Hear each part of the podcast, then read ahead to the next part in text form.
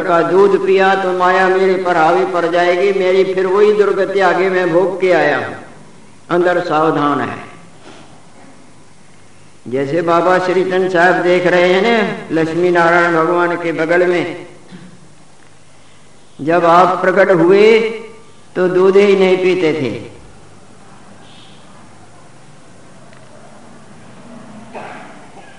तब घर में खुशी खुशी के साथ साथ में गम उत्पन्न होने लगा। यदि दूध न पिएगा तो जिएगा कैसे?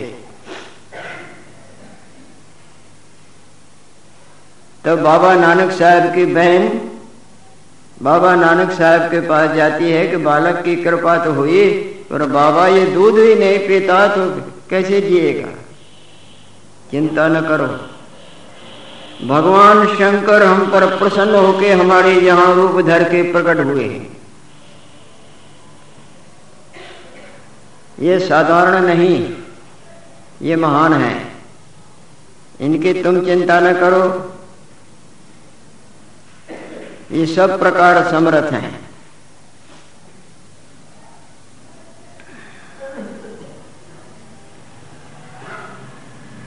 इसी तरह वो बालक दूध न पिए तो माता पिता को चिंता होती है। और आगे चल के वो महान आत्मा उन्होंने संसार में बड़े बड़े चमत्कार दिखाए हैं और आज भी हाजिर हजूर हैं। सुख। इधर माता पिता चिंतित हो रहे हैं कि बालक दूध नहीं पिएगा तो हमको माता पिता को चिंता होती है, ये कैसे जिएगा? इससे पूछे, उससे पूछे। आखिरी में किसी ने बोला, भाई, यहाँ पास में स्वामी रामानंद जी नाम के महात्मा जी रहते हैं। उनके पास ले जाओ। उनकी कृपा हो गई तो कोई ना कोई रास्ता निकल आएगा। तब वो उनके माता पिता बालक को स्वामी रामानंद जी के चरणों में ले आते हैं और क्यों, कैसे आए? बाबा, आपने कृपा की, बालक तो हुआ है, परंतु ये दूध नहीं पीता है, बिना दूध के कैसे जिए? स्वामी जी ने लिया। लेके ध्यान धर के देखा रे ये तो वही है। ये वही है हमारा शिवक, जिसको मैंने भूल में शाप दिया था और फिर कहा था कि चिंता न करो, इसीलिए दूध नहीं पीता है कि चमार के घर का अन्न मेरे बुद्धि को खराब कर देगा, फिर मैं तो नीचे को पहुँच जाऊँगा। तो स्वामी रामानंद जी सिर पर हाथ फेरते हैं और कान में कहते हैं कि तुम पर माया हावी नहीं पड़ेगी तुम राम का स्मरण करो और दूध पियो, चिंता न करो। और माई को देते हैं, जाके उधर पिलाओ वहाँ देखे पीता है, नहीं पीता है। उसके माओ को दिया, उधर जाके आगे, उसने पिलाया तो अब तो पी लिया। अंदर जागृति है, राम रस में उसका मन डूब गया है। अंदर सिमरण चलता है। सबों में मन है ना? सबों में मन है। सब में एक ही ज्योति जगमगाती है। इधर तो ये बालक अब अंदर ही अंदर सिमरण करता है। कि इसकी कमाई व्यर्थ नहीं जाती है, भगवान रखना नहीं जानते। जैसे शीशा किसी का लिहाज नहीं करता, जैसा तुम मुँह बनाओगे, जैसा बिंब होगा, वैसा प्रतिबिंब बनेगा। भगवान का कहना है ना, ये यथा माम प्रपद्यंते ताम तथे ये भजवानी जो जिस तरह मेरे को जैसे भजते हैं, मैं भी उनको वैसे ही भजता हूँ। तुम थोड़ा बहुत तो भगवान का भी थोड़ा बहुत ध्यान और तुमको इधर उधर ध्यान ही नहीं सवाए भगवान के तो भगवान का भी ऐसे ही समझ लेना। बोले, नहीं है गीता में। अनन्याश्चंते माम ये जना पर्योपास्ते तेषाम नित्य वियुक्ता नाम योग खेम वहाँ हम। जिनको मेरे सिवाय कुछ नहीं सूझता है। सारा दिन मेरा ध्यान और मेरे खुश करने के लिए ही कर्म है, धर्म है, जो भी क्रिया है। उनकी जो अप्राप्ति है, वो मैं स्वयं करता हूँ और प्राप्ति की रक्षा भी रक्षा भी मैं खुद करता हूँ। तो कराम की किया ना? तो कराम से वैर विरुद्ध करने वाले उनके अभंगों को, यानी शब्दों को नदी में बहवा दिया। तो काराम को दुख तो बहुत हुआ। भगवत रंग से, स्नेह रंग से रंगे हुए उन्होंने सुंदर शब्दों को उच्चारण किया था, जिसको अभंग बोलते हैं महाराष्ट्र में। यानी भंग न हुए सत्य वचन। उनको विरोधियों ने अपने मान सम्मान के चक्कर में नदी में बहवा दिया। दुख तो हुआ, और भगवत आज्ञा से ही वो काम उसने किया था। तो कराम गुणगान के गंगा में उतरा। तो उन्होंने शब्द उच्चारण, जैसे वो शब्द उच्चारण आज तक महाराष्ट्र में उन शब्दों की वो कदर है, जिस तरह वेद भगवान के श्रुतियों की कदर होती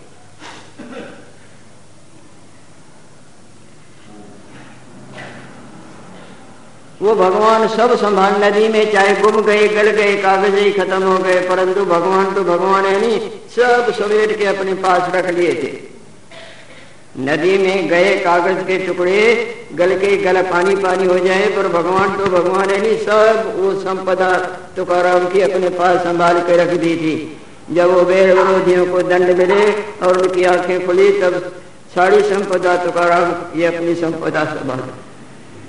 आज तक वो अभंग महाराष्ट्र में गाते हैं और भगवत स्नेह के गंगा में वो भगत जन मगन हो जाते हैं और बहुत ही उत्तम वचन है, जैसे वेद भगवान की वाण।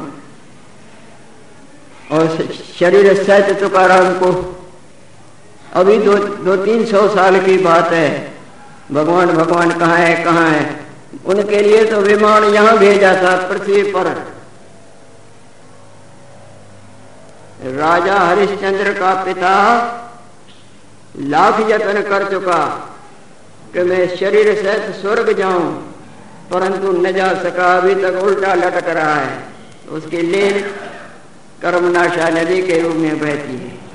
परंतु तुकाराम को स्वयं स्वर्ग नहीं, वेंकटे वेंकटेश्वर भगवान वैकुंठ ईश्वर श्री हरि विमान भेजते हैं और उसको विमान में चढ़ा के उस विमान को अपने पास मंगाते हैं। सीधे शरीर सहित उसको वैकुंठ बुलाते हैं कि इसका शरीर भी बहुत निर्मल है, पवित्र है। प्रसिद्ध बात है, दो चार सौ, तीन चार, साढ़े तीन सौ सालों की बात है, कोई नई पुरानी भी नहीं। ऐसे कई चमत्कार श्री हरि समर्थ है न, वो जो चाहे। जिस तरह कोई भगवान की तरफ़ जाता है, भगवान भी ऐसे ही आता तुकाराम को और कुछ मीठा ही नहीं लगता था। कुछ कोई भी, कैसे भी, उसको तो हरि कीर्तन, जैसे आप हरि कीर्तन के गंगा में नहा रहे थे, भगवान को बड़ा मीठा लगता है। हरि कीर्तन भगवान को बहुत प्यारा लगता है और पंडरपुर में इसकी गंगा बहती है कीर्तन की। कीर्तन ही कीर्तन कीर्तन के और भगवान को बहुत आनंद आता है। वो बालक बड़ा होता है, वो तो अंदर तो समरण उसका चलता ही था, अंदर सावधानी थी। अब भगवत रंग से ही रंगा हुआ है, अंदर हरि गुणगान की गंगा बह रही है। थोड़ा बड़ा हुआ, भगवान की मूर्ति वहाँ रख देता है अपने कमरे में और अपने संगी साथी बालकों को इकट्ठा करके हरि कीर्तन के धुन में मगन होता है। हरि शरणम हरि शरणम हरि शरणम हरि शरणं हरि शरणं हरि शरणं हरि शरणं हरि शरणं हरि शरणं हरि शरणं हरि शरणं। हरि शरणं की ध्वनि। कभी श्रीमन नारायण नाम की धुनी कभी महादेव का स्मरण कभी हरिराम की बस वो सारी मंडली अपनी बना ली और वहाँ कीर्तन की ध्वनि और उसके बाद में भगवान के ध्यान में मगन होके कभी कभी तो भगवान को देख के उनसे बातें करता है। मूर्ति जिनके लिए है, उनके लिए है। जिनके लिए हाजरा हजूर है, उनके लिए तो हाजरा हजूर है। भगवान से मधुर मधुर बातें करता है, उनको सत्य समझता है कि ये देखो हंस रहे हैं और भगवान बोलते हैं। बरोबर भगवान देखते हैं, सुनते हैं, समझते हैं, बोलते हैं अधिकारी से। यहाँ की सुनाए कईयों से बोले हैं, एक से नहीं और देश वालों से ही नहीं परदेश वालों का भी स्नेह दे के उनसे भी बातें कर लेते हैं। समझा देती हैं, ऐसे न करो, ऐसे करो, ये बात ऐसे कई कई कई चमत्कार कईयों ने देखे हैं, वो सब मेरे को कई सब तो नहीं सुनाते, कोई कोई आके सुनाता है और यहाँ बरोबर जिनका स्नेह जिनका विश्वास है, जिनका प्रेम है, वो जैसे भगवान की तरफ़ जाते हैं, भगवान भी वैसे ही। थोड़े दिन हुए, जैसे ही वो हरि कीर्तन की ध्वनि हो रही है और भगवत सिने में वो मूर्ति की पूजा भी करता है, साक्षात समझ के उनका जैसे आदर किया जाता है, ऐसे करता है। एक दिन जैसे ही भगवान के सफ़ाई कर रहा है, थोड़ा पट हिलाया तो पीछे से देखा मोरों की थैली पड़ी है। मोरों की थैली कहाँ से आई? मैंने तो रखी नहीं, हमारे पास है कहा? ये सब इसी के काम होंगे, भगवान ने ही रखी होगी। महाराज, आपने रुपए रखे। महाराज बोलते हैं थोड़ो ये। बार बार हाथ जोड़ता है, महाराज, ये रुपए कहाँ से आए? ये मोहरे कहाँ से लाए? किसने दी? यहाँ कोई आया तो नहीं। न जाने किसने रखी। वो पासे कर कर, ये क्या, ये ये जो आप देते हो, ये तो मेरी बुद्धि को उल्टा बिगाड़ देगा। मैं आपसे ये थोड़ी ही चाहता हूँ, मैं तो आपकी कृपा चाहता हूँ। मेरे में और आप में जो भ्रम भ्रम का, जुदाई का भेद भेद पड़ गया है, इस भेद अज्ञान को दूर करो। मैं सदा आपका स्मरण चिंतन और सेवा करता रहूँ, आपकी कृपा बनी रहे। ये चीज़ें मैं क्या करूँगा? मेरे को दो रोटी खानी है, वो तो आपका प्रसाद देते ही हो। बार बार बेनती करते हैं। अच्छा नहीं तो रखी हुई आप जानो, आपकी रकम जाने। दो तीन दिन के बाद देखते हैं, दूसरी मोहरों की थैली पड़ी है। बार बार बेनती करते हैं बार बार बेनती करते हैं। अब तो बड़ा भी हुआ है बार बार बेनती करने पर आखिर वहाँ से आवाज़ आती है। आवाज़ करते हैं भगवान बरोबर। जिसको सुनाना चाहे वो सुने। जिसको आकाशवाणी बोला जाता है।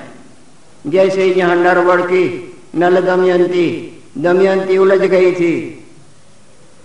एक नल के बजाय पाँच नल खड़े हैं। तब तो भगवान अपने इष्ट देव से प्रार्थना करती है कि यदि मैं भूल गई जिस जो वास्तु नल है, उसको न डाल के देवताओं ने मेरे को चलने के लिए रूप धरे हुए मैंने भूल में किसी और को जमा न डाली तो हे देव, मैं अपने प्राणों आपके चरणों में छोड़ दूँगी। फिर मैं रह के जिन संसार में क्या करूँगी? मैंने जिसको वचन दिया है, उसी से मेरी तब वहाँ भगवान बोले हैं दमयंती सुनती है, साड़ी सभा बैठे नहीं सुनती है, बरोबर होता है। मैं सच कहता हूँ एन समय पर एन समय पर यहाँ आवाज़ आएगी या यहाँ आवाज़ आएगी। बरोबर होता है, मैं फिर फिर कहता हूँ, बरोबर होता है। आवाज़ आएगी, ऐसे न करो, ऐसे करो, इधर देखो।